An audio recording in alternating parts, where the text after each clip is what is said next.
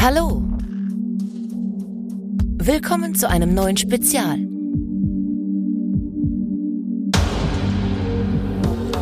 Und bei Let's Talk About Horror.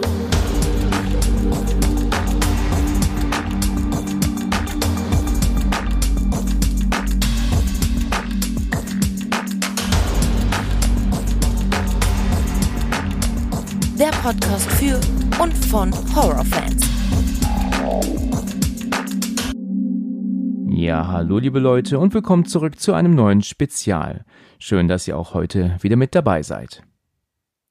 Letzte Woche haben wir über die besten Filme von Denzel Washington gesprochen und heute nehmen wir uns mal Leonardo DiCaprio vor. Wir sprechen heute über seine Top 3 der besten Filme und ich spreche wieder mal mit Christian. Hallo Christian. Hallo Alex. Schön, dass es wieder klappt, dass du wieder mit dabei bist. Freut mich. Ja, freue mich auch wieder hier zu sein. Die letzte Aufnahme war auch ein Special, was wir gemacht haben, ne? Nee, das war Filmbesprechung zu 8 mm. Ach, war das das letzte? Ich dachte, das war vorher noch. Aha, okay. Zu 8 mm, ja. Grandioser Thriller, oder? Immer wieder der Hammer. Kann man nicht oft genug sagen. Top-Film. Ja. Das stimmt. Krasses, krankes Thema und auch wirklich bitter. Aber sonst so Thriller-technisch ist das ein Wahnsinnsfilm. Wer da jetzt äh, wissen möchte, was wir dazu zu sagen haben, soll natürlich in die Folge reinhören, ne? Ja, unbedingt. Logischerweise. Wir sprechen nämlich heute über einen Schauspieler in einem Special. Und zwar hast du dich dazu entschieden, mit mir über die Top 3 der besten Leonardo DiCaprio-Filme zu sprechen. Und äh, du hattest die Wahl zwischen ihm und einem anderen Schauspieler, den behalten wir aber für uns. Und jetzt würde ja. mich aber nur mal kurz interessieren, warum hast du gesagt, Leonardo DiCaprio interessiert dich mehr als der besagte andere? Also was ist Leonardo für dich denn so? Bist du großer Fan, Riesenfan, magst du seine Filme? Was ähm, reizt dich dann an Leo? Also ich habe erstens ähm, mit Leonardo DiCaprio deutlich mehr gesehen als mit dem anderen Schauspieler. Also ja. ich kenne irgendwie von DiCaprio irgendwie alle Filme. Ich würde mich jetzt nicht als Riesenfan bezeichnen tatsächlich, aber wenn ich mal in einen, Fil in einen Film gehe oder mir einen Film hole und ich sehe DiCaprio ist dabei, äh, enttäuscht nie. Ich finde, der macht immer einen super Job vor der Kamera. Und ich finde, gerade so in den letzten, ja, 20 Jahren ist, hat er so ein bisschen das Ruder übernommen, was so Sprechrollen angeht. Also ich finde, er spricht viel, viel mehr, wenn er noch ein paar Filme nennen. Und ich finde, das macht er hervorragend und das macht vor allem auch seine deutsche Synchro unglaublich geil. Das ist wahr. Sein, sein, sein Synchronsprecher ist super, ne? Das ist, ja. äh, muss man wirklich sagen. Ich glaube ja, dass der früher bei Loriot den Sohn gespielt hat, ne? In, in den ähm, Filmen, also wie zum Beispiel Papa Ante Portas und so. Und da spielt der Sohn von ihm, ist Leonardos Sprecher. Wusstest du das? Nee, wusste ich jetzt tatsächlich nicht. Ich, ist auch ein paar Jährchen mehr her. Das ist schon ein bisschen sehr, ach, das ist schon sehr viel. Das ist ja schon 30 Jahre, würde ich sagen, her. Also ja. mindestens, ne?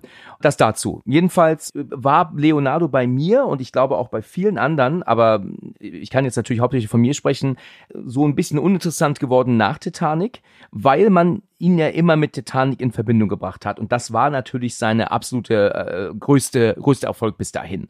Der war ja wirklich in aller Munde, er war der absolute Megastar und, und alles ging nur um Leo. Und ich, man konnte ihn, glaube ich, in anderen Rollen danach nicht so richtig ernst nehmen, lange Zeit. Also zumindest ging es mir so. Man hat dann irgendwie genug gehabt von ihm. Weißt du, es ist ja so ähnlich wie Daniel Radcliffe ist halt immer Harry Potter. Und bis man den dann halt echt ernst nehmen konnte in anderen Rollen, da verging eine gewisse Zeit. Aber mittlerweile ist er lange nicht mehr nur Jack Dawson von Titanic. Er, er, ja. hat, er hat sich wirklich zu einem grandiosen, superklasse Schauspieler entwickelt.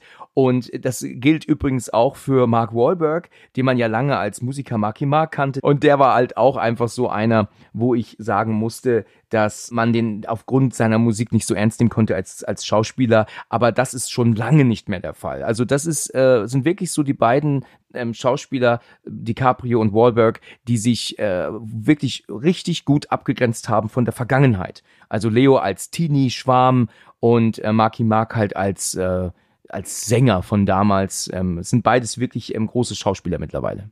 Ich da vielleicht auch noch nennen könnte, wäre Robert Downey Jr. Das ist für mich tatsächlich ein Depp, finde ich. Also. Findest du? Ja, also das, das klingt jetzt vielleicht krass, aber ich, ich muss es echt sagen, dass der für mich, weißt du, der, der war ja, der war ja völlig am Ende. Du, der war doch sehr in Drogen- und Alkoholeskapaden, war der doch eigentlich absolut am Ende mit seiner Karriere. Der war doch vollkommen durch. Der ist doch nur durch Iron Man, wenn ich mich nicht irre, ähm, wieder komplett äh, hochgeschossen, ne? Ja, genau, richtig. Hat sich ja mit auch wieder gefangen und auch wieder Fuß tatsächlich äh, in die Schauspielerei ja gefunden. Äh, das ist sehr erstaunlich. Der hat ja schon vor, vor 30 Jahren hat er ja schon gespielt. Der war doch schon in, wenn ich mich nicht irre, Natural Born Killers dabei.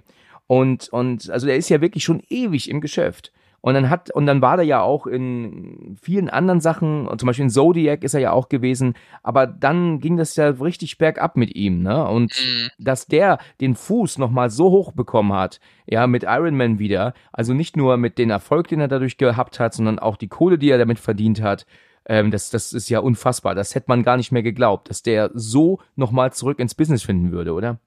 Ja, ist halt das äh, Gesicht halt fürs ganze MCU geworden, ne? Das stimmt, das ist richtig. Okay, dann bin ich ja aber wirklich mal gespannt, was du, was du so zu sagen hast. Hast du zufällig auch den einen oder anderen Film, ähm, den du am Ende nennen kannst, der dir nicht so gut mit ihm gefallen hat? Oder ist es? Äh, ähm, ja.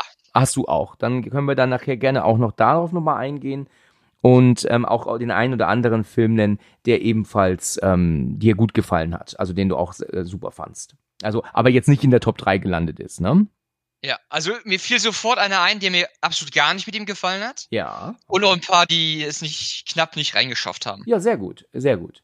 Ja, dann würde ich sagen, dann darfst du natürlich als Gast wie immer anfangen. Dann bin ich ja mal gespannt, mit welchem dritten Platz du jetzt kommst, der deiner Meinung nach besten Leonardo DiCaprio-Filme. Lass mal hören.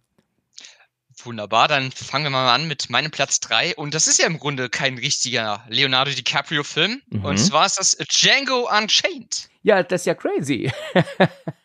das ist ja mega. Und dann ist das nämlich auch mein dritter Platz. Ja, wunderbar. Haben wir direkt äh, den dritten schon mal zusammen. Den haben wir schon mal zusammen, ja. Spielt er absolut großartig. Also er spielt einen richtig, richtigen Fiesling in diesem Film. Ja, ein Drecksack spielt er. Unfassbar. Drecksack ist noch zu nett gesagt. Ja, also ein Plantagen, äh, Südstaatler, wie aus dem Bilderbuch. Ähm, richtiger Hund, der Kerl da.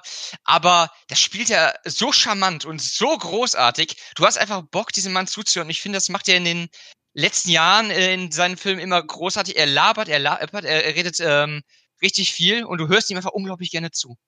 Das ist wahr. Also streng genommen, du hast das ja auch gerade gesagt, ist es ja eigentlich kein DiCaprio-Film, ne? Sondern wir haben ja hier ähm, Christoph Walz und Jamie Foxx. Fox als Hauptperson und Leo ist ja nur eine Nebenrolle. Ne? Genauso wie Samuel L. Jackson, der ja auch eine Nebenrolle er ist. Also ich, ich habe schon ein paar Mal gesagt, dass Django Unchained eigentlich nicht so meine Art Film ist. Ich bin da, ähm, gerade die, die neueren Tarantino-Filme ähm, sind für mich sehr anstrengend. Aber ich finde die Performance von ihm in diesem Film absolut eine Meisterleistung, ja. Und natürlich hat er auch in vielen anderen Filmen eine super Performance gemacht, aber hier sticht er so unfassbar gut raus, weil es ja auch, ich weiß nicht, ob du das weißt, diesen Moment gibt, dass er so einen längeren Monolog hält und doch die Hand irgendwie auf ein Glas schlägt oder so und dann mhm. anfängt zu bluten. Und dann ähm, wickelt er sich doch dann die Wunde ab und dann ähm, ähm, sagt er ja auch, jetzt blute ich, glaube ich, aber spielt trotzdem weiter. Er setzt seinen Text fort. Ist dir das bewusst, dass das äh, ein Unfall passiert ist während der Szene, aber er weiter spielt? Nein, hat er sich da etwa geschnitten dem Moment? Ja, wusstest du das gar nicht? Nee, wusste ich nicht. Ja, das, das hat mich auch sehr, sehr überrascht, ähm, weil man denkt sich so, wenn man das guckt, was soll das eigentlich? Es tut nicht zur Szene beitragen.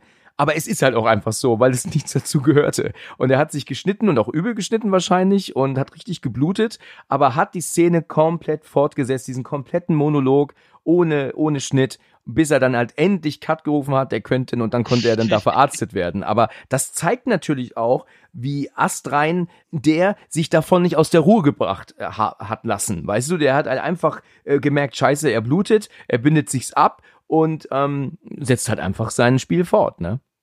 Ja, unfassbar. Ja, aber wie gesagt, halt, du, du hörst ihm unglaublich lange zu, er hält da seine Reden, das finde ich absolut großartig, wenn er das im Film macht. Und äh, was ich auch immer sehr gerne mit ihm sehe, wenn er overacted einfach. Kannst du das als Overacten bezeichnen bei ihm sogar? Ähm, auf jeden Fall in Django Unchained, wie er da, also der geht ja, schlägt ja, schlägt ja richtig über die Stränge da in dem Film. Ja, okay, doch, du hast recht. Wenn man so drüber nachdenkt, gibt es ja so ein paar Momente, da, da übertreibt er ein bisschen, das stimmt. Wo du denkst, mein Gott, das ist doch voll der Irre. Aber das ist aber schon Absicht, ne? Das ist jetzt nicht ähm, von ihm jetzt äh, ähm, schlecht gespielt, das ist ja schon Absicht, oder? Ja, aber das nimmst du ihm auch voll ab. Du denkst, das ist so ein feiner Herr da, der da auf seiner Plantage da äh, beispielsweise jetzt wohnt. Und auf einmal äh, denkst du, das ist ein Irrer. Das stimmt. Das stimmt. Er macht ja Menschenhandel, ne? Menschenhandel, ja. Wie beschreibt man das am besten? Das, das war ja damals das Ding einfach. Die haben halt im Grunde ihr, ihr Landgut da gehabt, ihre, ähm, ihre Plantagen, das, was da abgebaut wird, haben damit gehandelt und im Grunde waren ja die, die, ja, die Schwarzen ja im Grunde deren Eigentum ja früher. Das stimmt. Die hat doch auch so, so Kämpfe denn doch so gemacht, ne, so im Wohnzimmer. Dann sollten doch zwei miteinander kämpfen und dann hat er das doch, ähm, haben die denn noch gewettet, wer auf wen, das ist doch der, der absolute Wahnsinn, was da, wie, der, der Film ist schon ziemlich krank, ne? Also. Ist voll barbarisch, ja, ja. aber.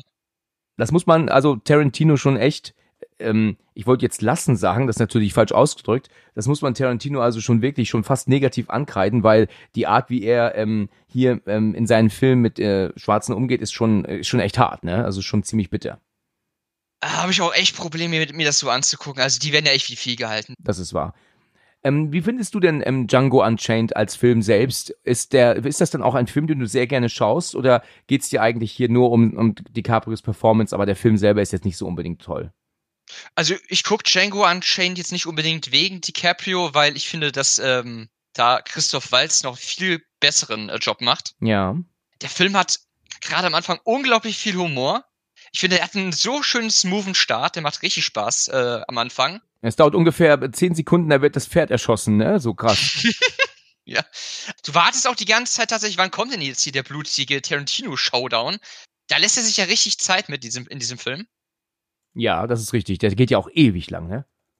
Der geht schon ordentlich lang, ja. Aber äh, am Ende dafür denkst du dir, wow, also der hat ja wieder nicht mit äh, der roten Farbe gespart. Das stimmt. Das ist natürlich aber auch wieder wie bei Kill Bill so absolut überzogen, ne? So, aber so, so extra überzogen. Da spritzt das Blut ja so gefühlte 15 Meter hoch teilweise. Und dann sind das aber auch nach, nach wenigen Sekunden schon irgendwie 30 Liter gewesen. Ne? Da fragt man sich, wo kommt das her, das Blut?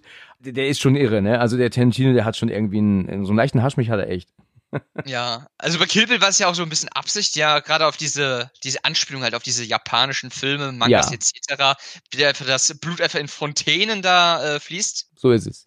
Das haben die asiatischen Filme ja im Grunde irgendwie gerne als Stilmittel. Du hast ja auch bei The Sadness angesprochen mit der U-Bahn. Richtig. Wobei der Sadness ja eigentlich von einem, ich glaube, Kanadier ist, ne? Das ist ja von einem Army oder einem Kanadier gewesen, der ihn ja dort gedreht hat.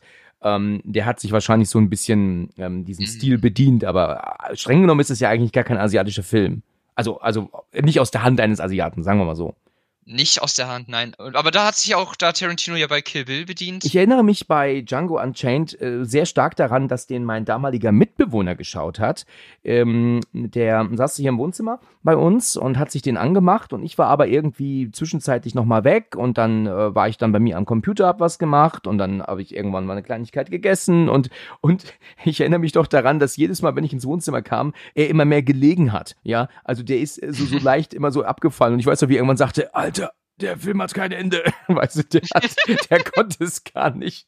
Der, der hatte kein, keine, kein Sitzfleisch mehr weil dieser Film dich ja aber auch durch unfassbar lange Gespräche, wie es typisch Tarantino ist, ja hält und mhm. nicht mhm. aufgrund von genialer Action und so, weiß ich, die kommen natürlich vielleicht auch, aber äh, ich meine, wir wissen ja alle, dass Tarantino-Filme ja sehr, sehr textlastig sind. Überleg mal, wenn du zum Beispiel mal an, an Inglourious Bastards denkst, denkst, ja, am Anfang, Boah. diese Szene, da sind doch, ist er doch bei diesem Franzosen, kommt doch der Christoph Waltz doch da an. Und allein, das ist ja alles Text, aber über, wie lange geht das? 20 Minuten, bevor der Film anfängt und dann diese ganzen französischen Szenen und, und diese Szenen in dieser Kneipe.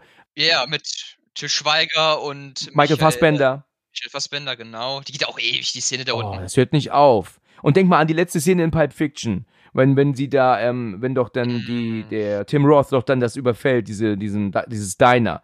Und er und dann doch dann äh, Samuel Jackson mit ihm an einem Tisch sitzt und er dann doch mit ihm auf zielt und dann ist doch dieses Bild, wo doch dann ewig gesprochen wird, Ewigkeiten. Ja, er will erst sein Portemonnaie wieder haben und alter Schwede, das ist, ähm, oh Mann.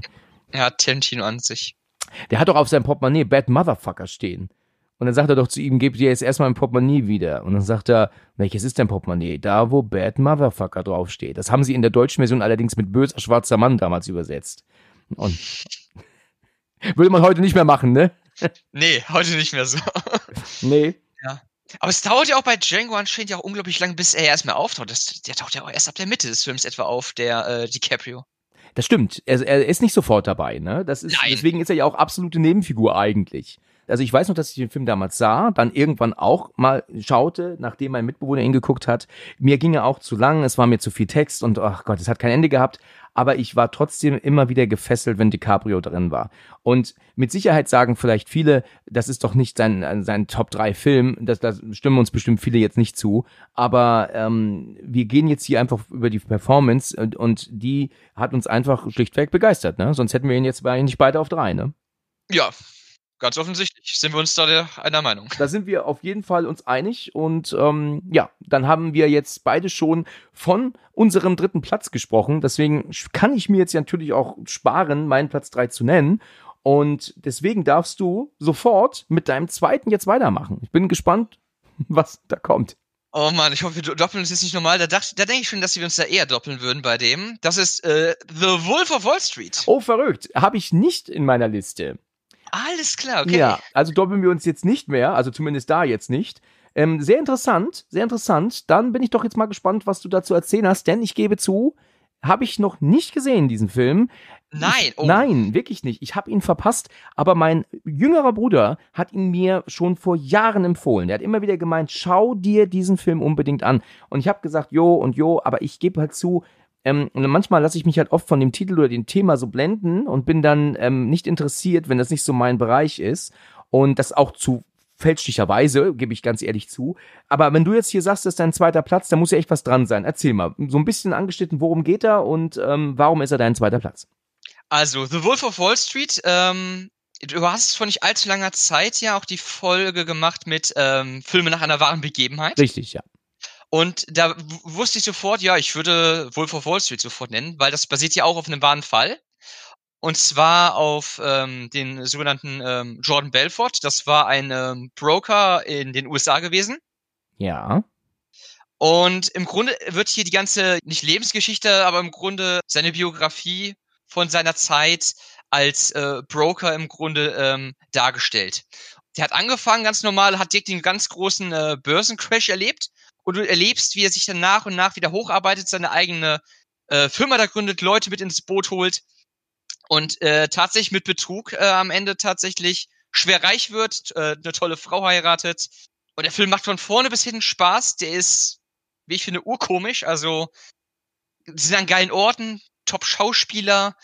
Besetzung ist halt einfach, einfach großartig. Top, kann ich mehr dazu sagen, außer guck dir diesen Film an. Von wem ist der Film? Wer hat ihn gedreht? Weißt du es zufällig? Ja, äh, der Film ist von äh, Martin Scorsese. Nicht verwunderlich, ne? Nicht verwunderlich. Nee, der nutzt ja gerne tatsächlich ähm, Schauspieler immer wieder. Und äh, der arbeitet ja auch sehr, sehr viel mit äh, DiCaprio. Von wann ist der Film? Der ist, glaube ich, jetzt auch schon seine zehn Jahre hat er mittlerweile, oder? Der müsste jetzt genau zehn Jahre alt sein, ja. Ja, okay, okay. Also du würdest ähm, den empfehlen. Das ist also eine Empfehlung von dir, von deiner Seite aus. Ja, absolute Empfehlung. Also du hast halt die ganze Geschichte von ihm, von seinem Aufstieg Fall nochmal seinen Aufstieg bis zu seinem Untergang am Ende. Ja. Ähnlich wie bei ähm, Catch Me If You Can. Wieder dieselbe Rolle, da spielt er ja auch ein Betrüger in Catch Me If You Can. Ja, genau. Der ja ähm, am Ende ja auch dem FBI ja hilft. Richtig. Und ähm, die Figur Jordan Belfort, die gibt ja heute äh, Kurse für junge Unternehmer tatsächlich. Ach ja. Ich, ich weiß nicht, ob, ob er damit auch gleichzeitig seine seine, seine Haftstrafe so ein bisschen entgeht tatsächlich, aber der gibt tatsächlich äh, jungen Unternehmern äh, da dementsprechend Kurse und mein Schwager lustigerweise war schon mal in einem Kurs von dem. Ach nee. Wo, wo das? Ich glaube, das war in Frankfurt gewesen. Ach ja, das ist ja interessant. Okay. Da bin ich aber gefragt. Ich weiß nur, mein Schwager, äh, der ähm, arbeitet tatsächlich auch ähm, im Immobiliengeschäft und der hat damals äh, einen Kurs von dem besucht. Ach ja, das ist ja interessant. Aber auf Englisch dann, ne? Das ist ja den Ami, oder? Ja, ja. Ja, okay. Ah, dass der sogar in Frankfurt war, das überrascht mich. Krass. Ich hätte jetzt gesagt, das war irgendwo in den USA, aber das, das ist ja ein Ding. Bin ich mir nicht mehr sicher. Ich würde jetzt nicht Jan für ins Feuer legen, aber äh, sagt er mir. Würdest du den Film aber dann eher als, als Drama bezeichnen oder, oder was genau ist dieser Film jetzt äh, für, für, ja, für ein Thema? Ist das eher Drama, Thriller? Ja, wird nicht passen, Thriller, ne? Nee, aber Drama würde auch nicht passen. Ich würde ihn tatsächlich eher als ähm, Komödie betiteln, denn der Film, der nimmt sich von vorne bis hinten nicht ernst. Du hast ähm, ganz oft ernste Themen tatsächlich. Du hast auch mal ein Selbstmordthema, was so ziemlich ähm, ja lo äh, locker angesprochen wird. Ähm, beispielsweise, ich, ich kann die Szene einfach mal, eher, mal nennen. dass ähm, die, die ganze Firma, irgendwie jeder in der Firma, das ist eine Freakshow tatsächlich, ne? Die drehen total am Rad. Das ist auch wieder das, was ich ähm, auch an Django Unchained ja so äh, genial fand, wenn er völlig über die Stränge schlägt, wenn er total den Irren einfach nur spielt. Und die, die haben da Orgien in der Firma und äh, nehmen Drogen ohne Ende. Also der Film, der verherrlicht äh, Drogen bis aufs Gehen nicht mehr. Ja, okay. Also im Grunde tatsächlich würde ich echt sagen, es ist eine Komödie anstatt ein Thriller, ein Drama oder etwas dergleichen, weil der Film an sich immer sehr, sehr locker ist. Es wird sehr, sehr locker gesprochen. DiCaprio steht hier wieder völlig über die, über die äh, Stränge, ist ständig auf Droge, denkt nur an das eine. Also, also ist auf jeden Fall ein sehenswerter Film. Also mal, wie gesagt, mein Bruder hat es mir auch gesagt, also, und wenn du jetzt auch das sagst, und mit Sicherheit stimmen hier auch einige zu, also ist das ein Film, der sich lohnt, ja? Ja, ist ein Film, der sich lohnt, der Spaß macht tatsächlich. Ähm, ich kann jetzt mal eine Szene nennen. Äh, er nimmt Drogen, ja. welche wohl so hart sind, dass sie vom Markt genommen wurden, ganz schnell. Und äh, der, der, hm, passiert ja gar nichts, ne? Und das Ding war, die reagieren verzögert. Er ist da gerade äh, im Country Club. Auf einmal hauen die rein und er fällt zum Boden und muss dann zu seinem Auto kriechen. Und der, der, der ist wie im Delirium und es ist total genial, wie er tatsächlich versucht, vom Boden kriechen mit einem Arm da irgendwie zum Auto zu kommen. Die Treppe runterrollt. Das ist, also das ist eine, das ist eine tolle Szene, ja? Ja, die ist großartig. Also. Okay. Kann ich nur empfehlen, guck dir Wolf, of, Wolf of Wall Street an. Okay, alles klar. Ja, ich, ich werde es mir merken. Super, hört sich interessant an und ähm, ich werde ihn auf meine Liste packen. Ja, komme ich zu meinem zweiten, okay? Alles klar. Mein zweiter Platz, ich hoffe, es ist jetzt nicht dein erster Platz. Ich habe es aber schon so irgendwie ein Gefühl, weil das ja okay. mit sein, seine beste Rolle ist auch. Aber ich habe ihn trotzdem auf dem zweiten, nicht auf dem ersten. Und zwar ist das für mich The Revenant. Ah, okay. Dein erster? Nee, ist nicht mein erster. Okay, sehr gut, alles klar. Sonst hätte ich schon gedacht, oh mein Gott, wo wollen wir noch, worüber wollen wir noch reden gleich? ja, Revenant ist tatsächlich nicht auf meiner Liste. Ist, ähm, ist sein großer Durchbruch endlich gewesen. Der hat ja nur in geilen Filmen mitgespielt, nie den Oscar bekommen und dann endlich mit Revenant hat er ihn. Genialer Film, sehr, sehr gut, aber ähm, da muss ich sagen, ich mag ihn in Django und in Wolf of Wall Street da ein bisschen lieber. Ja, liegt das denn daran, dass ähm, das eine andere Zeit ist, in der er spielt? Magst du diese Zeit nicht so vielleicht? Oder, oder liegt das an der Performance oder, oder halt einfach nur an dem Skript? Weil The Revenant ist ja schon auch ein Ticken anstrengend. Der ist ja sehr lang und auch anstrengend. Wie würdest du das, was würdest du sagen? Und auch sehr düster, was ich auch sehr gerne mag. Er spielt ja auch äh, im Winter ja auch mal eine Zeit lang. Genau. Eigentlich die Sache, die ich ja so gerne mag, es hat für mich nicht so diesen Wiederschauwert, wie zum Beispiel bei mir Django Unchained oder der Wolf of Wall Street. Aha, okay, okay. Bei The Revenant ist es ja so, dass er ja, eigentlich ist es ja ein Rachefilm, kann man sagen. Ne? Also er kriegt ja mit, dass sein Sohn wird ja umgebracht. Das kriegt er ja mit, obwohl er kann sich aber nicht bewegen, weil er ja gerade, ähm, er ist ja schwer verletzt und zwar wegen einer der, der unglaublichsten Szenen, die man je im Film in einem Film gesehen hat. Also dieser Bärenangriff ist ja etwas, das habe ich schon sehr oft gesehen, also wirklich sehr viel öfter, als ich dann den ganzen Film gesehen habe, weil das einfach so unfassbar gut gemacht ist. Ne? Also da, da, da steht einem doch der Mund offen, wie das gefilmt ist. Und hast du eine Ahnung, wie die das gemacht haben? Weil man findet diesbezüglich auch keinerlei Informationen. Ne? Das ist ja wirklich richtig geheim gehalten worden. Ich, ich glaube auch irgendwie animiert, aber wenn, dann sieht es verdammt gut tatsächlich aus äh, mit, dem, mit den Grizzly-Bären. Es ist ja auch komplett ohne Schnitt. Hier läuft ja auch vieles oder fast alles ja ohne Schnitte ab, ne? Also es gibt ja so direkt zu Beginn diese Szene, wenn sie doch dann da auf den Pferden reiten, dann, dann springt er doch auf das Pferd auf und das, und die Kamera reitet ja dann praktisch nebendran mit und dann steigt er ab und dann geht die Kamera runter und das ist ja alles so ähm, in, in, eine, in einer Einstellung. Nicht der gesamte Film, aber schon recht viel, ne? Ja. Und das ist einfach so, so imposant, so genial gemacht. Und dann kommt diese Szene mit dem Bären. Und dann ist es ja auch so, dass er sich doch dann verstecken muss. Also er, ähm, ähm, ähm erinnerst du dich an diese Szene, wo er dann in dieses Pferd äh, reinkriecht, um dort drin warm zu bleiben? Oh Gott, wie ekelhaft, ne? Also, was eine ekelhafte Vorstellung, oder? Mm, guck dir mal Star Wars Episode 5 an. Da müssen die dieses komische Alien-Kamel da, der, der Tauntaun da kriechen. Okay, ich habe mit Star Wars tatsächlich nichts am Hut. Ist das dann auch so, so eklig wie, wie hier? Oder ist, also ist das wirklich eklig? Ich hätte jetzt meinen, dass sie das nicht so eklig machen heutzutage mehr. Ja, tatsächlich. Ist, ähm, also du siehst da nur, wie da Han Solo das äh, da aufschneidet, die Gedärme da rausquillen und, äh, Han Solo, boah, der Gestank, oh. Also, ja, dieselbe Szene. Also soll denselben Zweck erfüllen, weil die auf diesem Eispla Eisplaneten ja sind. Bin ich, bin ich tatsächlich ähm, äh, jetzt äh, ein bisschen überrascht, dass die da so explizit sind, weil das ist ja schon auch heutzutage eher für junge Leute gemacht, ne? Also für ab zwölf würde ich sagen, oder? Ja, ist halt Fiktion, ne? Ist halt irgend so ein. Das stimmt. Alien-Reittier. Ja, das stimmt. Dann wird das ja auch anders bewertet dann, ne, wenn es Fiktion ist. Das ist wahr, ja. Ja, genau. Okay, also ich, ich kann mich gar nicht daran erinnern jetzt, weil ich ihn jetzt auch schon etwas länger nicht mehr gesehen habe, dass er das Pferd auch ausweitet. Ich glaube eigentlich nicht. Ich denke, das ist schon so, ne? Also zumindest habe ich das jetzt so in Erinnerung. Müsste, müsste er ja, weil Platz genug wird nicht sein. Ja, müsste er eigentlich, ja. Aber ich sehe es jetzt nicht vor mir, also vor meinem inneren Auge. Es ist jetzt auch schon ein bisschen her, wo ich es gesehen habe zum letzten Mal. Aber mir gefällt einfach der Film äh, so sehr, also insofern, dass du eigentlich, dass es eigentlich nie langweilig wird, ne? Weil er geht von Szene zu Szene zu Szene, die wirklich einfach unfassbar gut ist. Wir haben ja am Anfang direkt diesen, diesen Kampf ja, auf den Pferden. Dann haben wir dann später die Szene mit dem Bären. Dann haben wir diese ähm, sehr emotionale Szene Szene, weil er ja mitgucken muss, dass sein Sohn umgebracht wird. Ja, dann haben wir dann ähm, den, den Moment, wo er fliehen muss und dann auch ja dann verfolgt wird. Ähm, dann ist er in dem eiskalten Wasser. Dann muss er sich in einem Pferd verstecken. Vielleicht bringe ich das gerade ein bisschen durcheinander. Ihr wisst alle, was ich meine.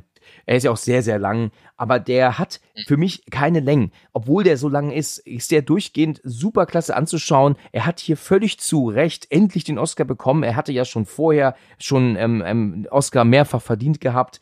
Aber hier einfach äh, eine grandiose Leistung, ein super klasse Film. Wir wollen hier ja nicht zu viel spoilern, das ähm, wurde ich ja neulich schon kritisiert für, dass ich zu viel spoiler. Deswegen ähm, wollen wir das in den Specials nicht zu viel sagen, aber es ist eine Riesenempfehlung und ähm, ein, ein, ein super klasse Leo-Film. Ich habe nur diesen einen Film, der noch besser ist für mich, aber sonst ist Revenant äh, für mich auf jeden Fall Platz zwei. Aber ich hab so eine Ahnung tatsächlich. ich, ich glaube, du okay. bist mit deiner Ahnung auch richtig. Also wenn man ja. mit dem Podcast jetzt schon mehrfach gehört hat hier, dann habe ich schon oft genug ähm, ähm verlauten lassen, was äh, von Leonardo mein Lieblingsfilm ist. Und äh, ich denke, das werden alle schon ahnen hier oder viele schon ahnen. Musst du mir gleich sagen, ob ich richtig liege. Sagen wir mal so, ist dann dein Platz eins der, den du ahnst? Nein, nein. Nein, okay. Nein, ist es nicht. Okay, alles klar. Ja, hast du noch was zu The Revenant zu sagen oder ist da eigentlich schon alles gesagt zu? Vielleicht noch, dass ähm, er wieder mit einem großartigen Schauspielkollegen mitmacht, und zwar Tom Hardy. Richtig, natürlich. Ich gucke die beiden ja auch unglaublich gern. Ich finde, ja, in Inception haben die auch beiden einen sehr, sehr großartigen Job gemacht. Ähm, ja, das ist wahr. Ich muss mich kurz überlegen, aber stimmt, Tom Hardy ist da auch bei, ja? Ja, ja, genau. Atmosphärisch geil, durchgehend spannend toller, toller Film. Ja, das stimmt. Also er ist auch, ähm, ich sehe gerade 156 Minuten lang, also das ist natürlich schon echt eine Nummer, ne? Muss man ja. schon sagen. Also wäre auch in meinen äh, nennenswerten Filmen noch mit dabei gewesen. Wäre er dabei gewesen, okay. Ähm, sag mal, ist Tom Hardy für dich nicht auch so ähm, ein gewisser äh, Mysterium? Weil irgendwie äh, kenne ich äh, tatsächlich nicht viel mit Tom Hardy und man kann auch nicht so viel nennen mit ihm, zumindest geht es mir so, aber trotzdem wird er so in den, in den Himmel gelobt, genauso wie zum Beispiel Blake Lively, die er in The Shallows spielt und da sagt auch jeder, das ist Blake, aber irgendwie kennt man sie trotzdem nicht, also zumindest geht mir das so. Ähm, wo würdest du jetzt, ohne zu spicken, sagen, hat Tom Hardy noch mitgespielt?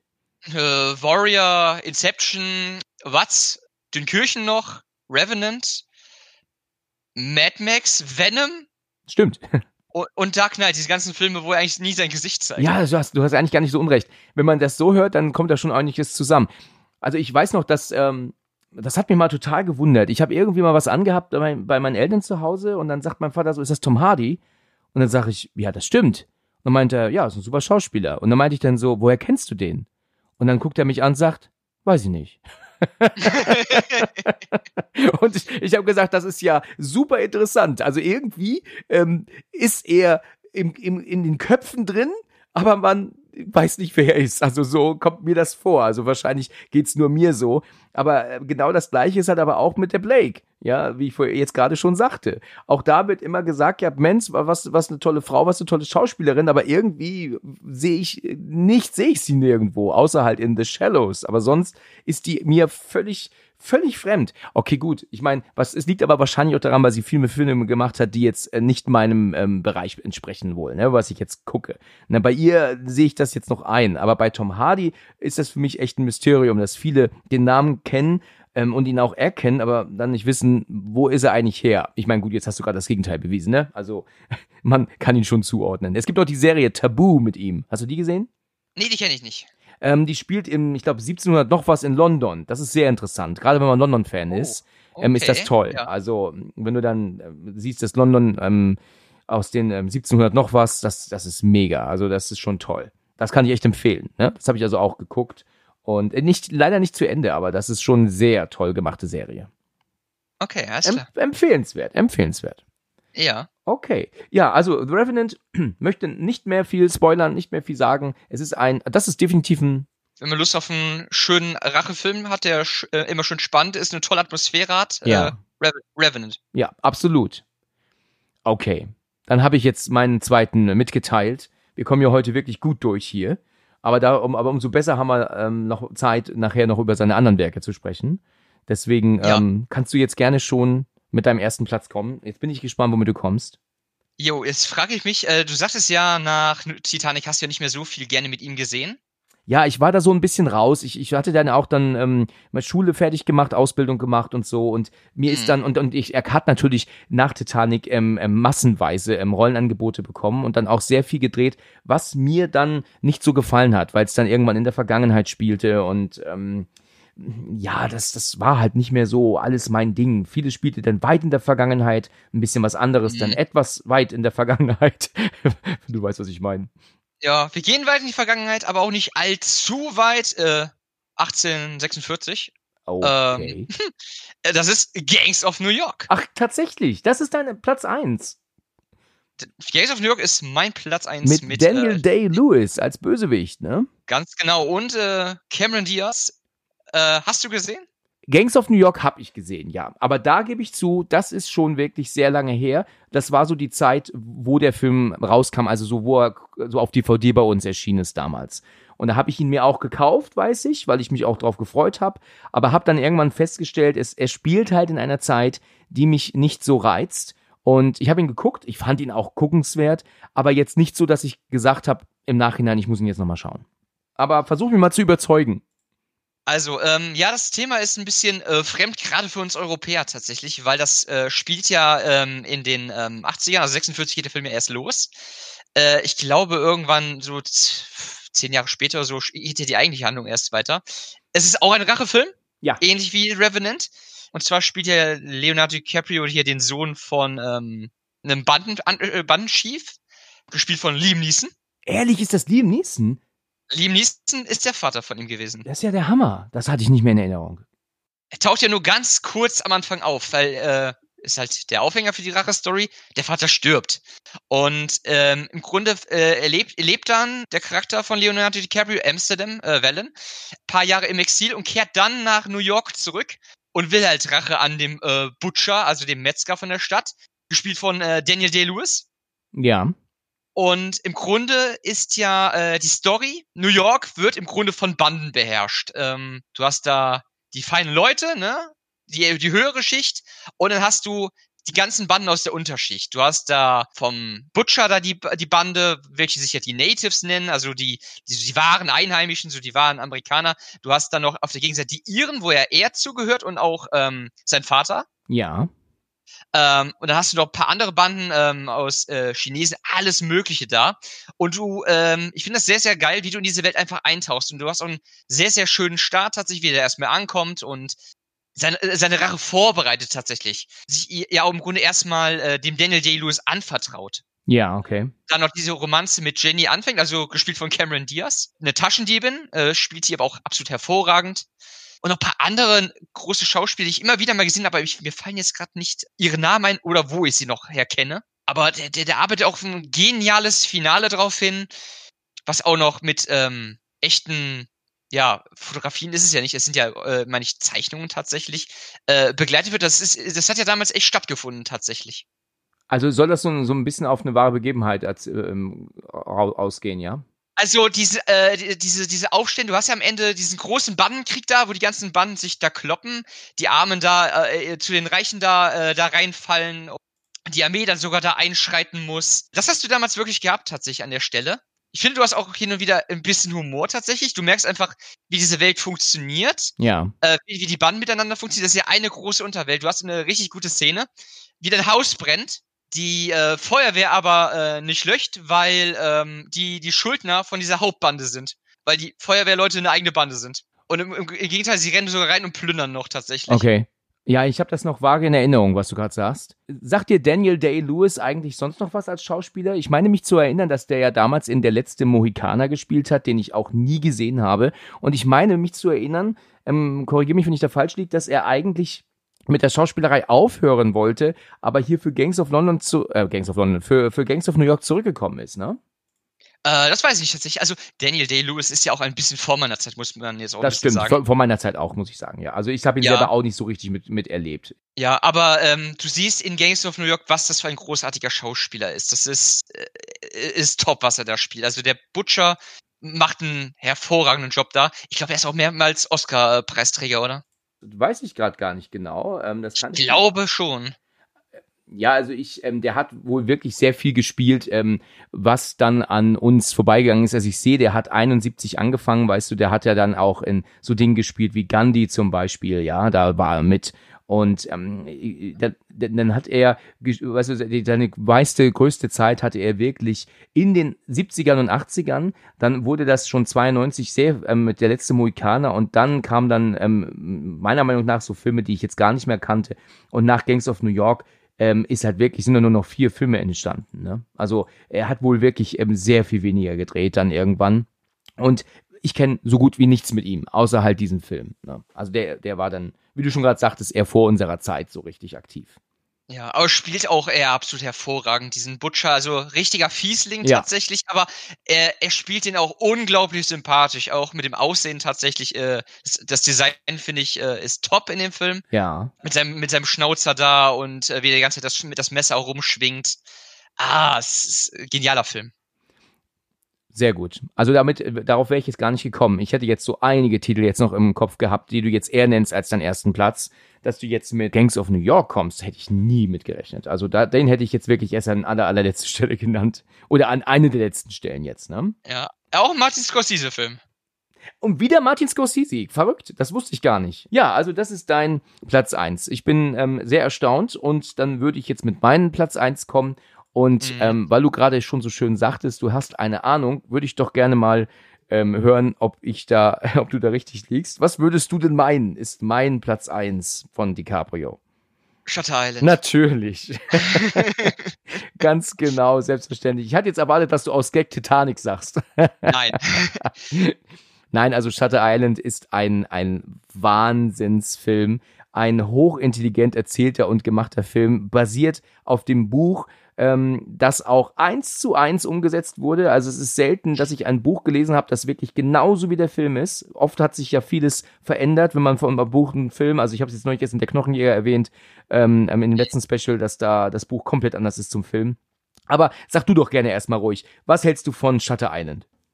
Oh, Shutter Island. Ähm, für alle, die Shutter Island im, im Fernsehen sehen, äh, macht das nicht. Holt ihn euch auf Blu-ray und guckt ihn mehrmals hintereinander, weil äh, der Film ist äh, nicht verständlich beim ersten Mal. Ich hatte mega Probleme, den beim ersten Mal zu verstehen.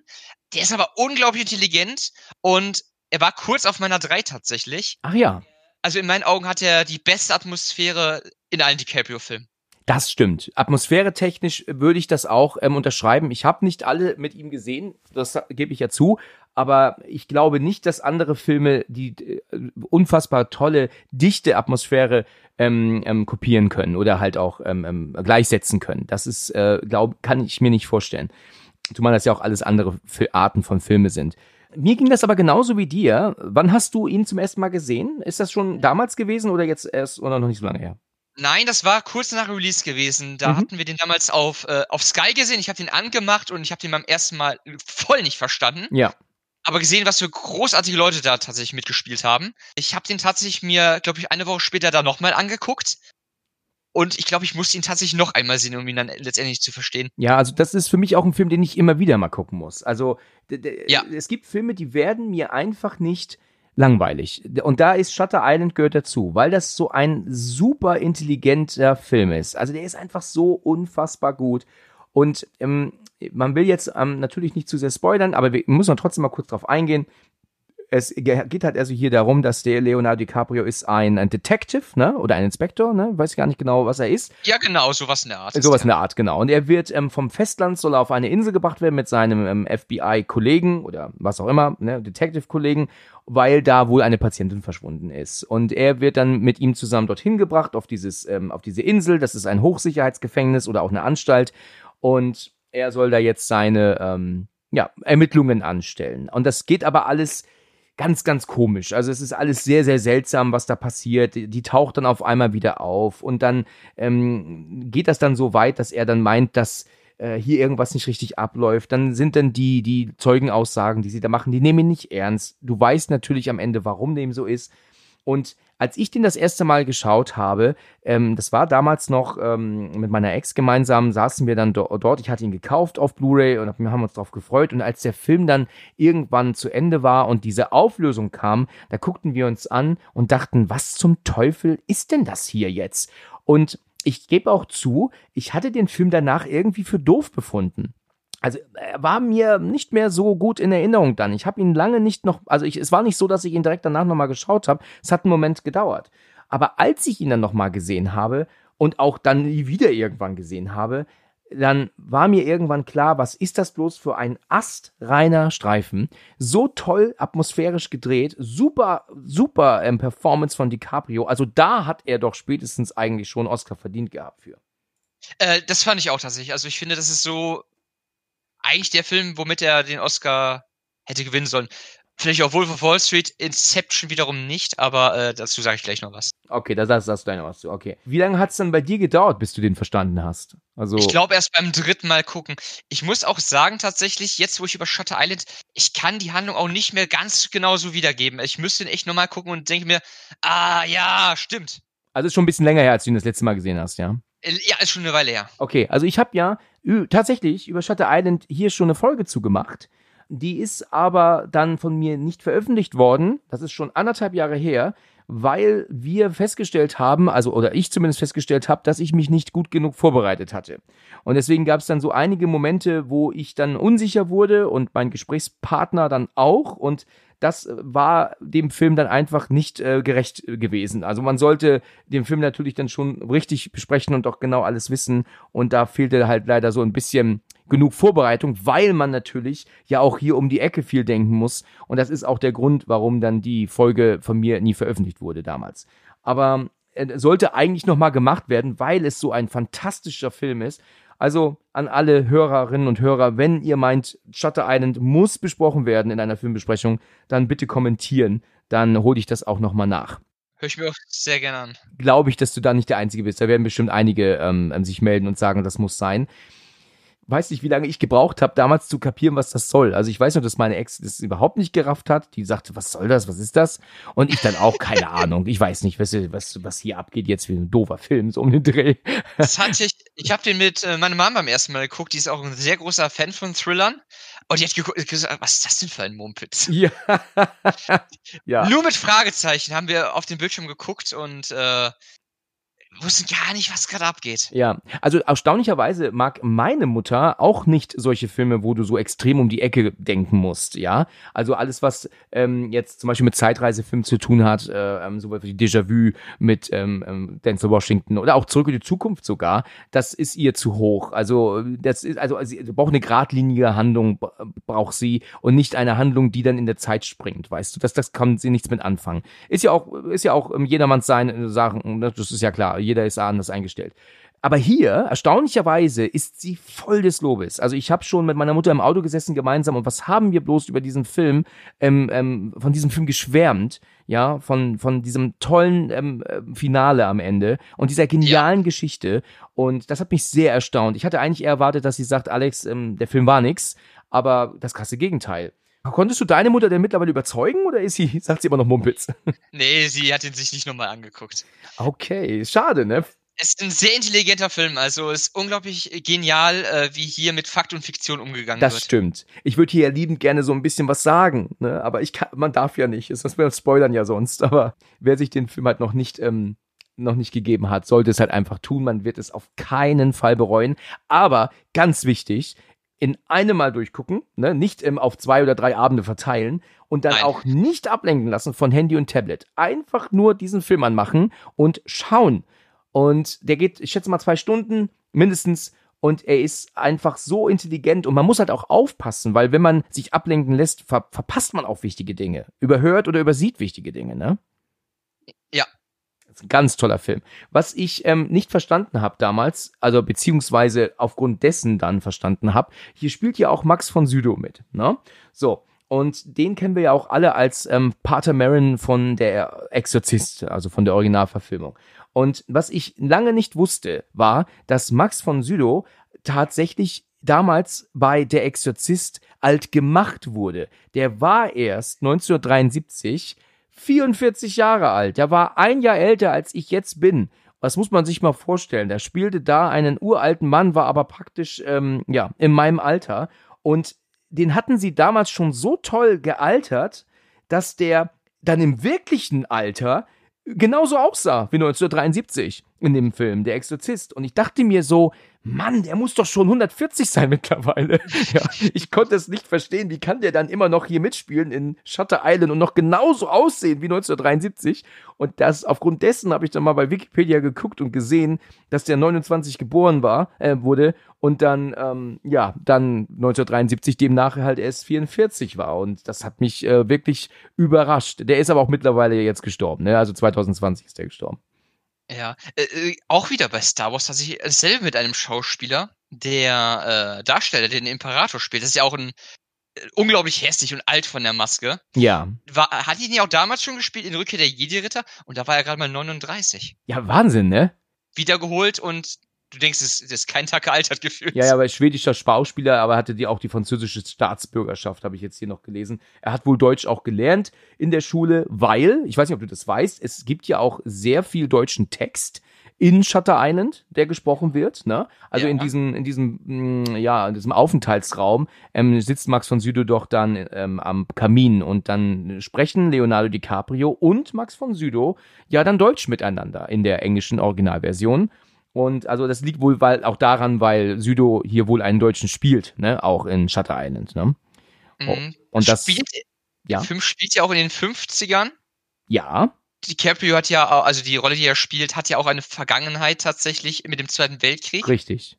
Was ja auch unglaublich geil immer ähm, atmosphärisch äh, gemalt wird, untermalt wird. Schon gruselig fast. Oh, ja, mit diesen Visionen, wo du denkst, der ist jetzt gerade auf der Insel, auf einmal bist du ähm, im Zweiten Weltkrieg. Ja, also wirklich, also es gibt gruselige Szenen sind da. Also da ja. äh, selten ähm, gruselt mich wirklich etwas nachts, dass ich ähm, mich so richtig unwohl fühle. Aber das ist hier in Shutter Island wirklich äh, gemacht. Erinnerst du dich an diesen Moment, wo er sich ähm, vorstellt, er sitzt zwischen den ganzen ähm, KZ-Leichen oder steht ja. da und dann sind doch da dieses Mädchen und der und diese Frau, die liegen doch plötzlich dazwischen und gucken ihn an auf einmal. Boah, da, da habe ich so einen Schreck bekommen. Das ist so richtig erschreckend wo die, ähm, die Frau dahinter ihm auf einmal steht. Das auch. Das ist auch eine Szene, die ich nicht, die furchtbar ist. So blutbeschmiert plötzlich, ne? Ja, genau. Was ist, was ist das denn? Und dann jetzt? lächelt die ihn so an. Ja, das finde ich so ja. gruselig. Oh, das, das, ähm, das, macht, das macht mir auch heute als Erwachsener noch Angst. Und ähm, ist dir mal aufgefallen, dass da noch, na, wahrscheinlich nicht jetzt nach so langer Zeit, aber da laufen ja dann auch Momente rückwärts, ne? Also wenn er sie anguckt, geht ja der Rauch seiner Zigarette zurück in die Zigarette. Also warum auch immer, sind dann da so kleine Gags eingebaut, wo dann plötzlich Szenen rückwärts ablaufen und dann hat er die Version da und dann, ach, das ist einfach so unfassbar gut gemacht und von ihm so toll gespielt. Ja. Ah, ist auch tolle Schau andere Schauspieler noch dabei. Hast du noch Ben Kingsley? Richtig, ja. Super Rolle auch von ihm. Okay, und Mark Ruffalo natürlich, nicht zu vergessen. Und Mark Ruffalo, ja. Den ich halt sehr, sehr gerne sehe in äh, Zodiac auch. Ähm, als Hulk, Hulk kann ich ihn nicht sehen. Also ich mag diese, diese Filme nicht. Ja, Hulk und Iron Man und ähm, Ant-Man, da bin ich total raus. Tut mir leid. Alles gut. ähm, ja, also das ist dann definitiv also die Story zu Shutter Island ein fantastischer, toller Streifen und ich äh, finde ihn einfach mega, mega klasse und muss echt empfehlen, den mal zu schauen. Kann man immer wieder gucken. Also jetzt haben wir uns so reingeredet, weißt du, dass ich ihn am liebsten jetzt wieder anmachen würde. Ich will ihn jetzt auch gucken, am liebsten. ja. mega, mega toller Film. Alles klar. Sind wir ja schon durch, erstaunlicherweise. Dadurch, dass wir uns ja gedoppelt haben, ne, jetzt mit unserem ersten, nee, gar nicht, also, also mit dem ersten Titel, den wir genannt haben, also mit unserem dritten Platz, ähm, ist es jetzt ja so, dass wir schon durch sind, aber nutzt natürlich noch die ein paar Minuten, jetzt auch über andere Filme zu sprechen. Nenn mir doch mal gerne ein paar Titel, wo du sagst, ähm, die haben dir, ohne jetzt zu lange natürlich darauf einzugehen, einfach nur mal so genannt, ähm, mit ihm auch sehr gut gefallen, aber jetzt sind nicht in deine Top 3 ähm, rein. Alles klar, da habe ich ähm, einmal tatsächlich ähm, J. Edgar. Oh, interessant, ja, okay. Ähm, auch wieder das, was ich so gerne an DiCaprio mag, auch gerade mit dem äh, mit der deutschen Synchro gerne. Er, er, er redet ja hier viel, er spielt ja hier den den ähm, äh, ja Gründer vom FBI. Ja. Und im Grunde ist das die ganze Lebensbiografie ähm, von äh, J. Edgar Hoover. Und das spielt ja auch unglaublich überzeugend und ähm, ist eine schöne Biografie, macht richtig Spaß zu gucken. Ähm, geiler Film. Mhm, okay. Aber ähm, kein Film, den ich mir irgendwie immer wieder angucken kann, tatsächlich. Aber guter Film ist es. Okay, sehr gut. Was noch? Ähm, Blood Diamond? Ja, mit der umwerfenden ähm, Jennifer Connelly, ne? Uh, da muss ich jetzt äh, passen tatsächlich. Glaub mir, glaub mir einfach. Jennifer Connelly, ist sie dir im Begriff denn? Nein, eben nicht. Das ist das Ding. Oh, okay. Da musst, das musst du aber nachholen. Jennifer Connelly ist eine der tollsten Frauen Hollywoods. Also, das ist ähm, ein, ein unfassbare, unfassbare tolle Frau. Äh, genau. Und äh, ich glaube, Inception könnte man noch nennen. Inception kann man noch nennen, richtig, absolut, ja. Ähm, ich, ich bin auch da so ein bisschen raus, weil ich, äh, weil mir die Filme mit äh, von Christopher Nolan auch echt ein bisschen anstrengend sind, finde ich. Ne? Also ich habe bei seinen Filmen echt meine mhm. Probleme so. Ne? Äh, das können ja auch jetzt spätestens seit Tenant äh, geben da auch, ähm, stimmen da auch viele zu. Ne? Und Oppenheimer war jetzt wohl auch ähm, ein guter Film, aber auch anstrengend wohl. Ne? Und äh, ja, also auch äh, Inception und ähm, Dunkirk, das sind ähm, Interstellar, das sind alles super klasse Titel, aber alles auch so Filme, wo ich echt meine Probleme mit habe, äh, weil die, die sind so extrem riesig, also die sind so monumental, du musst dich da so extrem drauf einlassen. Und ich habe momentan eine Aufmerksamkeitsspanne, weißt du, von der Wand bis zur Tapete gefühlt. Und da, da ist das einfach für mich momentan alles echt ein bisschen zu schwierig. Also wenn ich mal wirklich Urlaub habe, viele Monate lang, dann kann ich mich auf sowas einlassen. Aber momentan sind die Filme von Nolan mir echt zu, mm, ja, zu komplex. Also ich kann mich da echt nicht drauf einlassen gerade. Das kann ich auch verstehen, tatsächlich. Kannst du nachvollziehen, das ist gut. Ja, kann ich nachvollziehen. Ich war damals im Kino in dem und ich habe den auch beim ersten Mal nicht direkt verstanden. Ja. Äh, ich habe gar nicht erst gemerkt, dass das Träume sind, tatsächlich. Also, du musst eigentlich schon mit dem Vorwissen reingehen, dass es um Träume geht. Ja, ja, sollte man wissen, das stimmt sollte man mit reingehen, weil du siehst am Anfang die Szene und äh, warum ist er jetzt da? Warum ist er jetzt plötzlich da ähm, bei dem Asiaten da? Warum ist er plötzlich jetzt jung? Du raffst erst im Laufe des Films, dass es um Träume geht. Ja, das stimmt. Wenn man das vorher nicht schon weiß, ähm, hat man Schwierigkeiten zu folgen, ne? Und was ich noch toll mit ihm finde, ähm, ist irgendwie nicht so, auch wieder so kein richtiger DiCaprio-Film, ist in meinen Augen äh, der, der beste Musketier-Film und das ist der Mann in der eisernen Maske. Ja, das habe ich gedacht, mit dem wolltest du mir kommen hier gerade, mit deinem ersten Platz. Ah. Ein Film, der mich dann damals nach Titanic überhaupt nicht interessiert hat. Der war ja direkt danach, ne? Und ähm, ja. dann hieß es da neuer DiCaprio-Film, die Mädels sind damals in Scharen reingerannt und ich ähm, habe mir so gedacht, nö, also der interessiert mich jetzt nicht. Also das ist jetzt auch an einer Zeit spielt er, ne, der, was mich jetzt einfach nicht so anspricht. Und deswegen habe ich den nie gesehen. Also bis heute nicht, muss ich zugeben. Ich habe den aber auch damals nicht wegen DiCaprio gesehen, sondern eher, eher wegen äh, Gérard Depardieu. Ach so, mhm, okay. Ja, äh, macht ja noch Malkovich mit, Jeremy Irons macht ja auch noch mit. Ja, richtig, das stimmt. Ist Meinung der beste Musketierfilm. DiCaprio irgendwie eher weniger. Okay, in Ordnung. Er spielt ja auch eine Doppelrolle, ne? Das war ja. Ja, genau, den, den König da und sein Doppelgänger. Ja, genau, okay, da, das habe ich vor Augen. Okay, in Ordnung. Ähm, was würdest du denn jetzt noch sagen, ist denn so der ein oder andere Film, wo du sagen würdest, der hat dich jetzt nicht so umgehauen? Also was guckst du denn gar nicht gern mit ihm? Once Upon a Time in Hollywood. Ja, das ist äh, schon auch von, habe ich von irgendjemandem hier gesagt bekommen, in, einem, in einer Folge, also sorry, dass ich jetzt vergessen habe, wer es war, an die Person, dass das ja von Tarantino auch schon fast eine Verarschung ist, oder? Gibt da soll es ja wohl eine Szene geben, wo man doch irgendwie acht Minuten sieht, wie äh, ähm, Brad Pitt doch irgendwo hinfährt, ohne Schnitt, ne? Oder so. Also ich meine, so einen Kack muss man sich auch nicht angucken, oder? Der geht auch ewig lang. Ja, typisch Tarantino, natürlich geht er ewig lang. Ja, aber es passiert doch irgendwie nichts in dem Film. Also, Äh, da finde ich andere Tarantino-Filme äh, da deutlich interessanter. Ja, die älteren sind dann die besseren. Also ich finde die ganzen neueren nicht mehr gut. Also die haben mich nicht mehr gereizt und wenn ich dann irgendwann mich doch mal dazu durchgerungen habe reinzuschauen, dann haben die mich auch eher gelangweilt. Also ich würde sagen, dass bei Tarantino schon lange die Luft raus ist. Also ich wurde schon sehr oft gefragt, mach doch mal ein Special für die besten Tarantino-Filme. Und ich muss dann immer sagen, dass ich da eigentlich gar kein Special machen kann, weil ich die ganzen neuen Filme von ihm nicht gesehen habe. Die, die sind alle an mir vorbei, weil ich ja dann auch sowas höre wie, äh, man hört dann, man guckt dann acht Minuten zu, wie ähm, von A nach B gefahren wird. Und so. Und das, ähm, da, da, da fühle ich mich ja schon echt ein bisschen verarscht als Zuschauer, muss ich echt sagen. Na, also, da, da muss ich mir nicht angucken.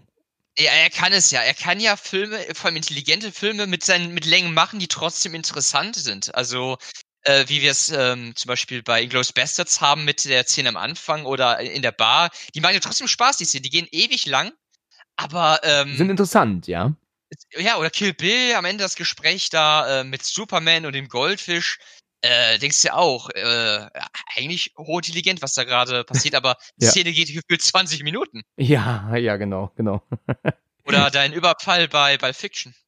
Ja, Pulp Fiction zum Beispiel ist ein Film, den ich doch gerne schaue von ihm. Also auch jetzt nicht etwas, wo ich sage, den muss ich haben. Ich mag auch nicht die Soundtracks, die er in seinen Film hat, weil er ja keine Komponisten hat, sondern ja nur Lieder aus der damaligen Zeit. Ne?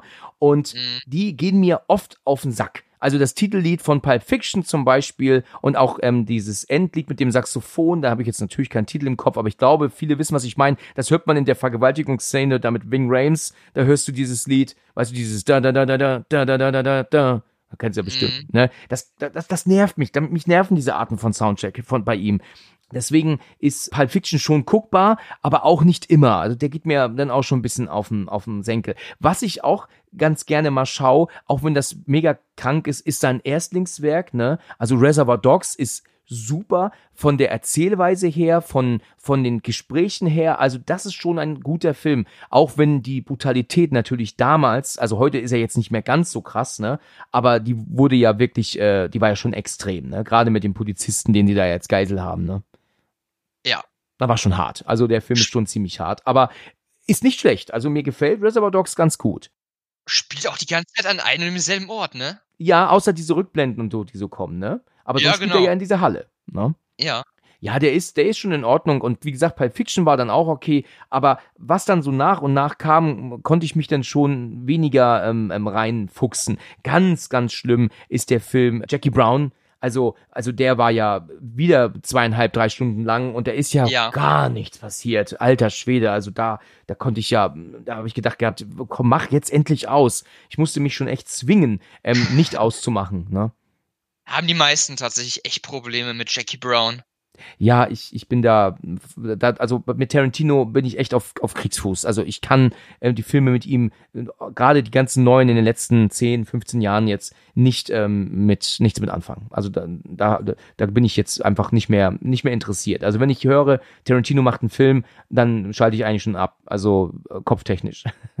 war halt äh, damals großer Durchbruch mit, mit ein paar Filmen direkt hintereinander, ne? Also Pulp Fiction, vorher Reservoir Dogs, Kill Bill ist voll eingeschlagen. Ja, das stimmt. Und dann Inglourious Basterds und Jack Django, also das waren auch äh, voll, der, voll Kassenmagneten. Ja, also Kill Bill war auch noch ganz ähm, amüsant. Also ich weiß noch, wie mein Bruder ähm, sich ähm, ähm, wirklich bepisst hat von dem Anfang. Den wollte er mir unbedingt zeigen, weil das doch da dieser Moment ist, wo sie, wo sie doch äh, ankommt bei der, bei dieser äh, Frau, diese Verräterin auch, ähm, und dann haben die doch dann diese riesige Schlägerei und, und, und Kampf ähm, bei sich zu Hause. Und dann kommt doch aber das Töchterchen dann doch nach Hause von der Schule und sieht doch dann diesen, dieses Theater da in der Bude. Und dann so, hey Schätzchen, na, wie war die Schule? Das ist schon ganz witzig. Also das ist schon gut gemacht.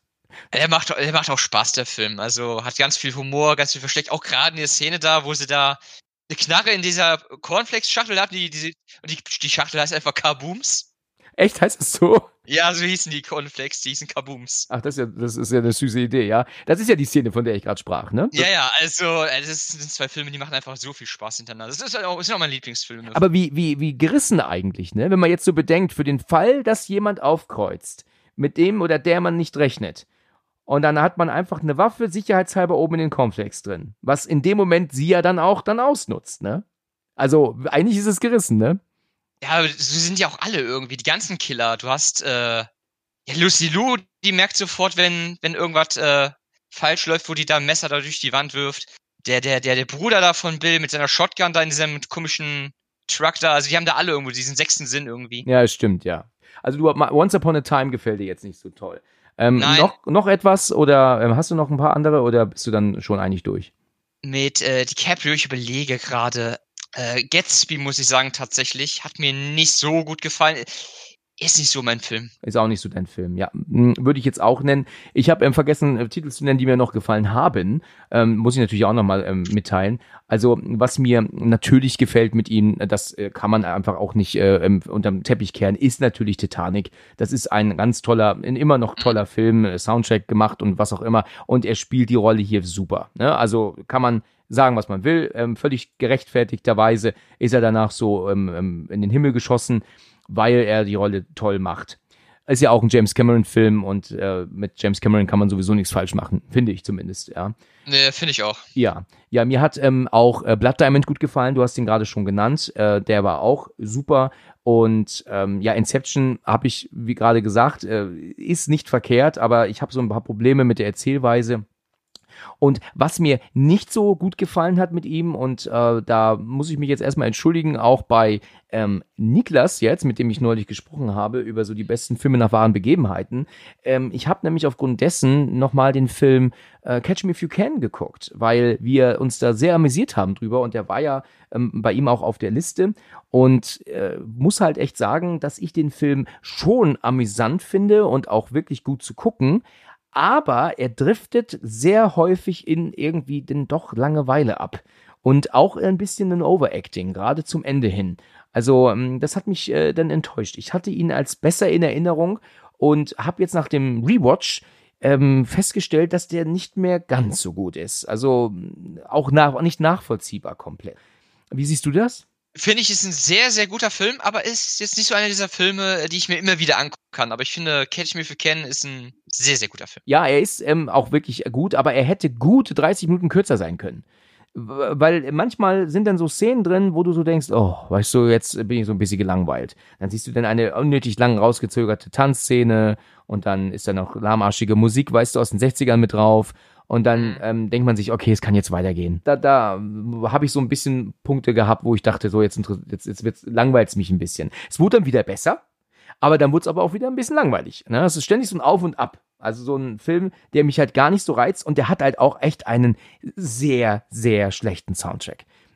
Also ich war wirklich überrascht zu lesen, dass das von John Williams war. Es war ja eigentlich klar, weil Spielberg ja immer mit John Williams arbeitet, ähm, würde ich zumindest meinen aber da ist wirklich soundtrack-technisch ähm, nichts Gutes bei rumgekommen. Also da war ich ähm, wirklich erstaunt. Wenn man sich einfach mal anhört, das sogenannte Main Theme, also das, das Hauptlied zu Beginn des Films während des Vorspanns, das ist ja nur ein Dudeldud, Dudeldudelt, Dudeldud. Mehr ist das ja gar nicht. Du hörst ja nicht mehr. Also, also ich weiß nicht, was da in John Williams gefahren ist. Da, da ist ja nichts an, an vernünftiger Musik entstanden. Da fand ich wirklich schlecht.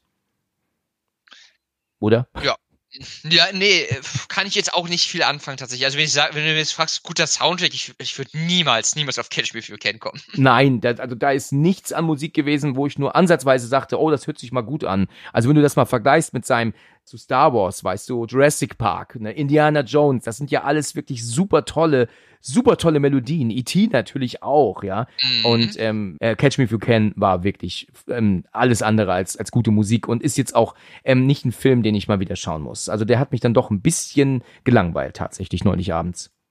Ähm, ja, ähm, das ist also aber auch nur der eine Film. Also sonst kann ich jetzt nicht, weil ich auch nicht alles kenne, zugegebenermaßen mit ihm eigentlich keine Filme mehr nennen, die ich nicht so gut fand. Ähm, was mir noch gut gefallen hat, ähm, war damals Jim Carroll in den Straßen von New York. Das war ja noch vor Titanic. Ähm, ist auch ein Film, den ich ähm, damals gerne geschaut habe mit ihm. Nicht, ist schon ewig her, zugegeben, aber der ähm, war mir gut in Erinnerung.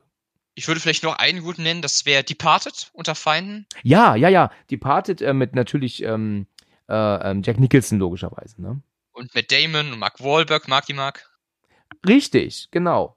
Was ich jetzt aber auch nochmal über DiCaprio sagen möchte, das ist etwas, das viele nicht wissen. Er hat damals in einer Sitcom seinen Durchbruch gehabt, beziehungsweise eines seiner ersten Auftritte als wirklich noch kleiner Junge. Und zwar hat er in Unser lautes Heim gespielt, in der, also von 91 bis 92. Das lief damals Anfang der 90er rauf und runter auf Pro 7. Damals gab es dann immer so diesen Sitcom-Run, den man dann, wo man dann abends vorm Fernseher gesessen hat. Das fing dann an mit, ähm, ja, Hetzbube mit zwei Damen. Danach kam dann unser lautes Heim und dann kam noch irgendwie eine dritte Sitcom. Ähm, wüsste jetzt nicht, was das noch gewesen sein sollte, aber und dann kamen dann erst dann die 20.15 Uhr Serien oder Filme dann. Und damals immer aufgenommen, immer erst unser lautes Heim geguckt und dann die andere Serie. Und ähm, das wissen wahrscheinlich tatsächlich nicht viele, dass er als kleiner Junge da seine Anfänge hatte. Der war in der Sitcom, ich glaube, dann irgendwie so ein Ziehjunge oder so ähm, und hat dann dort ähm, ja seine Anfänge gemacht in der Schauspielerei. Aber Hauptrolle wohl, oder? Ähm, also die Serie Unser lautes Heim fing damals ohne ihn an. Ähm, okay. Ich glaube auch recht lang. Irgendwann ist es so gewesen, das habe ich aber nicht mehr in Erinnerung, warum, dass er dazu kam. Vielleicht, ich meine, was haben die sich da auch einfallen lassen? Vielleicht war er einfach ein ähm, Adoptivsohn, ich, ich weiß es nicht, aber er war dann plötzlich da, da drin.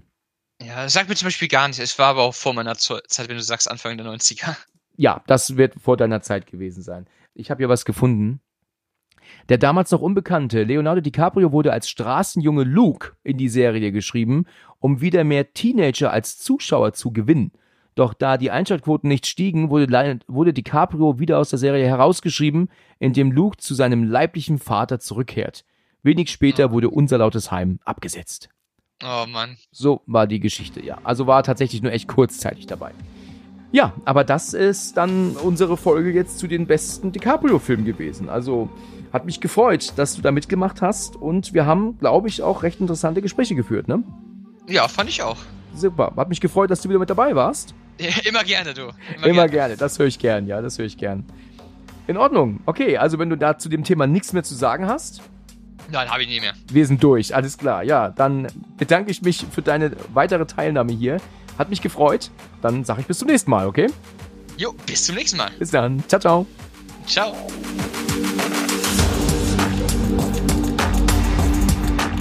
Wir danken euch fürs Zuhören und bis zum nächsten Mal. Wenn ihr mögt, schon wieder am Freitag.